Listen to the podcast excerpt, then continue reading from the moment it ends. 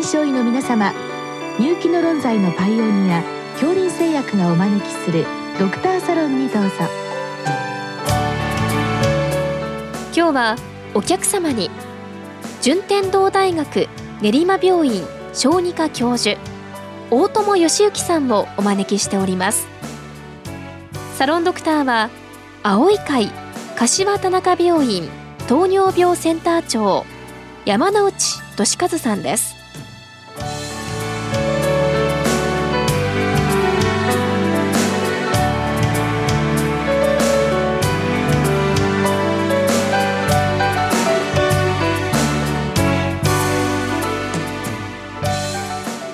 大友先生、よろしくお願いいたします。はい、よろしくお願いします。今日は埼玉市の先生からのご質問です、はい、小児の夜尿症の薬物療法と生活指導についてご教示くださいということでございます。先生、この夜尿症、定義があるようですので、まずそのあたりからご紹介願いますか。はい、これは世界共通の定義がございます。ごさいのお誕生日を迎えた段階で月にいっかい以上の夜尿がさんかげつ以上続いているという場合を、まあ、一応夜尿症というふうな病名がつきます。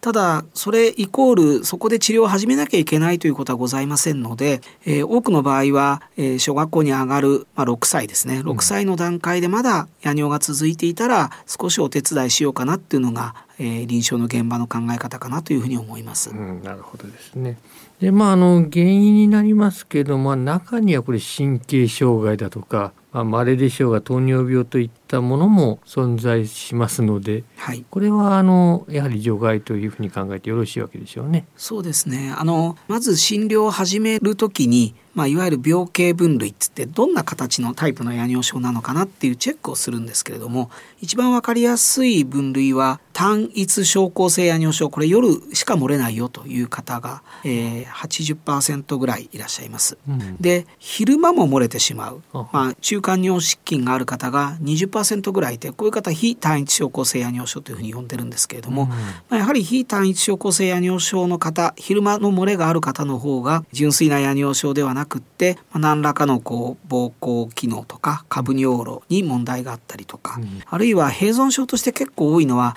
注意欠如多動障害という、まあ、発達障害 エーディーエイチディー のお子さんたちも、えー、少なからずいらっしゃいますし、あと本当注意しなきゃいけないのは慢性の便秘がひどい方たちがやはりそういう形をとってきますので、まあ、そこの鑑別が必要かなと思います、うん、またあのもう一つのくくりは一次性夜尿症、二次性夜尿症というくくりがあるんですけれども、きゅうじゅっパーセント 以上の患者様はもう生まれてこの方ずっとおねしょ夜尿が続いていてごさいを過ぎてしまったっていうような方がまあ大部分なんですけれども、 じゅっパーセント いるかいないかというところかもしれませんが、いっかい よん、ごさいぐらいには夜尿は完全に解消していたけれども、数年を経て、まあ、これ定義としてはろっかげつ以上経ってからということになるんですけれども、まあ多くの場合は数年間何もなかったのに突然また夜尿が始まったという場合には、やはりあの何らかの疾患が隠れている可能性があって、まあ、先生が先ほどおっしゃっていただいたような糖尿病、まあ、重要だと思います。多飲多尿でいきなり始まる。あるいは脳腫瘍ができて抗利尿ホルモンがうまく出せなくなったために、まあ、夜尿になってしまったという方もいらっしゃいます、うん、まあ頻度はものすごく少ないんですけれども、やはりその辺は見落としてはいけないので、まあ、最低限ルールアウトするんですけれども、多くの場合はやはりあの心因性、まあ、心の問題ですね。例えば学校でいじめにあったのをきっかけにとか、あるいはまあ家庭が、まあ、ご両親が離婚してしまうなどといった、まあ、家庭にご不幸があって、えーまあ、気持ちの問題から夜尿が起きてしまうというようなこともございます、うん、まあ、少なくとも誘因としては常に頭念頭に置いておいた方がいいということでしょうか。そうですね。あの初診の時に、まあ、しっかりとその辺までを含めた問診をして、うん、まあ、何かやはり気質的に病気がありそうであれば、まあ、いくつか尿の検査とか血液の検査とか画像の検査が必要になるかもしれません、うん、まあ、早速ですがこう治療に移りたいと思います、まあ、あの典型的な夜尿症についてということですけれども、はい、まず先生、これあの小さい子どもですと、まあ、先ほどのごさいぐらいですと、そもそもまあ子どもの方に関してはあまりこう病識がないというか、まあ、今までそういう状況でずっと来ていたわけですから、まあ、なんでその悪いのとかそういった形になってしまうような気もいたしますけれど、このあたりいかがなんでしょうか。はい、そうですね、まあ、ごさいで夜尿症という定義に乗っかったとして、まあ、確かに一度もうまくいってないということになると、お子さんたちなかなか病識を植え付けるのは難しいかなとは思いますけれども、うんまあ、なので、えー、定義としてはごさいかもしれませんけれども、多くの場合やはり小学校に上がるというこう準備、就学の準備をし始めたあたりから、うんまあ、かなりこう生活のリズム、何時に寝るのか何時に起きるのかとかっていうようなことが整うようになってくると少し自覚が出てきますし、うん、ちょうどご、ろくさいの頃がまだ自然治癒が結構望みやすいというか、良くなっていく可能性が少し高いまだ時期なので、うんうん、あのその辺はだから生活指導、まあうん、夜間の飲水制限をしましょうとか、あるいは寝る前必ずトイレに行きましょうとか、今この季節寒いですけれども、うんまあ暖かくして寝ましょうみたいなことをやってみるだけでも、うんうんえー、いちわりの方は夜尿が解消してくるかなというふうに思います。まあ、あまりせかしても逆効果になるかもしれないというか、う、ね、メンタル的に追い詰めちゃうかもしれないというところでしょうか。はいまあ、多分年齢がもうちょっと早いトイレとトレーニングですね。トイレとトレーニングが、まあ、よくさんさいぐらいが目安ですよって言いながらも、まあ、そこがなかなか個人差があって焦ってしまう親御さんもいらっしゃるかもしれないのと、うん、同じようなことがやはり夜尿の治療に関してもごさいだから焦らなきゃいけないってことはないかなと思います。うんただ先ほど非単一症候性夜尿症というお話しましたけれども、昼間の漏れがある場合というのは、まあ、幼稚園の年中さん年長さんの時期かもしれませんけれども、うん、ちょっと昼はどうにかしてあげたいなということで少しお手伝いをすることはございます。なるほどですね。今度まあ小学校ぐらいになりますと、これは夜尿自体が本人のストレスになるということもあるわけでしょうね。そうですね。やはりあのえー、昔ですと学校の宿泊行事って小学校ごねんろくねんぐらいだったかと思いますけれども、まあ、最近習い事もはじめとして結構、えー、もう幼稚園の時代からサッカースクールに入れたりとかっていうような方もいらっしゃるとすると、宿泊行事の年齢が結構下がってきてますので、まあ、その時にやはりまだまだ夜尿が解消してないと、えー、友達の手前ちょっとかっこ悪いとかっていうことで、まあ、その辺かなりストレスを抱えてしまうことがあるかもしれません。まあ、いじめに遭うかもしれませんですね。そうですね。ということで、まあ、そのあたりから本格的な治療ということになると思いますけど、はいはい、治療の選択肢としてはどういったものになりますでしょうか。まあ、先ほど申し上げましたようにいちわりの方は生活指導でまあ良くなるんですけれども、ただまあ生活指導あまり長くやっててもしょうがないので、うんうんまあ、いっかげつぐらい見てみてあまり変わり映えがしなければ、うんまあ、かつご家族ご本人が希望されるようであればもうちょっと踏み込みましょうということで、うんまあ、大きく分けるとお薬を使ってみるという方法と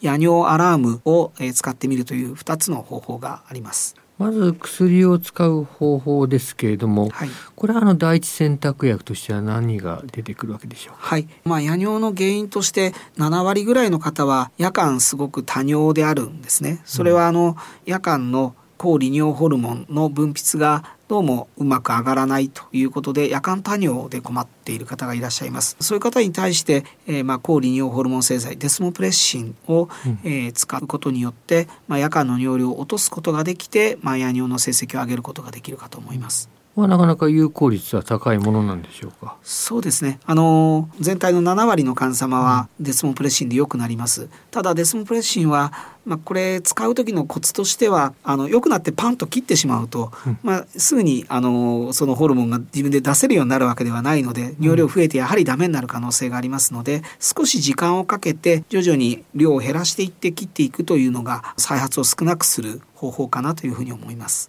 使い方としてはどう使われるんでしょうか。はいえーとまあ、今経口製剤口腔内包解除、口の中で溶けるお水を使わなくて飲めるお薬なんですけれども、うん、容量として口腔内でひゃくにじゅうマイクログラムという製剤とにひゃくよんじゅうマイクログラムという製剤がございます。うん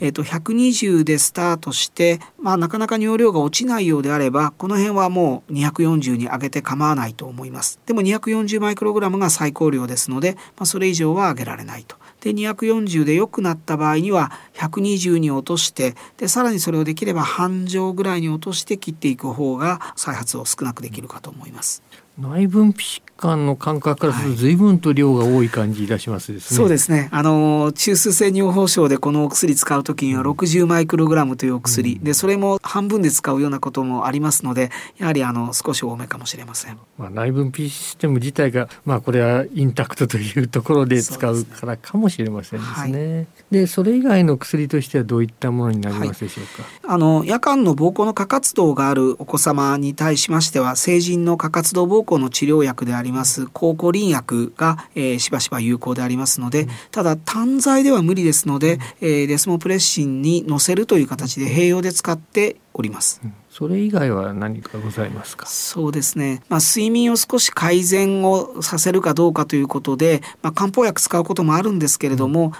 あ、第三選択薬として欧米でも使われているのは、えー、昔からある三環経口通薬を使うことがございます、まあ、ただこれはあの過量投与によって不整脈致死的な不整脈を起こすというリスクがあるということが分かってまいりましたので、ガイドライン上は今第三選択薬注意して使うようにというふうに言われています。にばんめです、まああのはい、有名なオネショアラームがありますので、はいはい、こちらも少しご紹介願いたいわけですが、はい、夜尿アラームはあの、まあ、よく受ける質問なんですけれども、うん、起こすのかと言われるんですけれども、これはもう尿が漏れ始めたところを気づかせるという治療ですね。で気づくことによってだんだんあの本人が、えー、我慢をして膀胱におしっこが溜められる量が増えてきて、アラームが作動する時間が後ろ後ろへずれてきた朝まで持つようになるという治療で、にかげつ頑張ると結構成績出せるかと思います。ああそうですか、はい、この薬との使い分けはどうなんでしょうか。はいあのーそうですね、夜間多尿の患者様はやはりデスモプレッシンで尿量を落とさないとうまくいかないんですけれども、多尿がなければ結構アラーム療法が期待ができる治療だというふうに考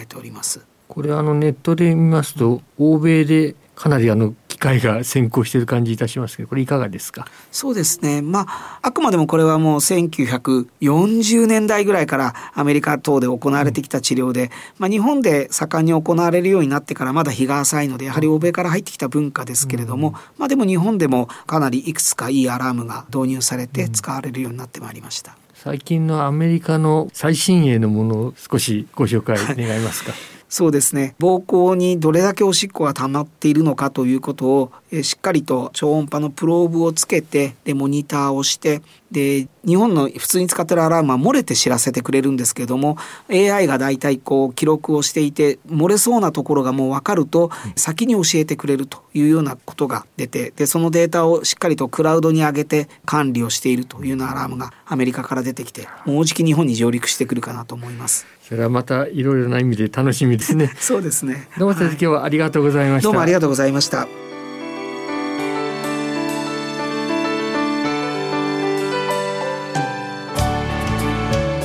今日のお客様は順天堂大学練馬病院小児科教授大友義之さん、サロンドクターは青い会柏田中病院糖尿病センター長山内俊和さんでした。それではこれで杏林製薬がお招きしましたドクターサロンを終わります。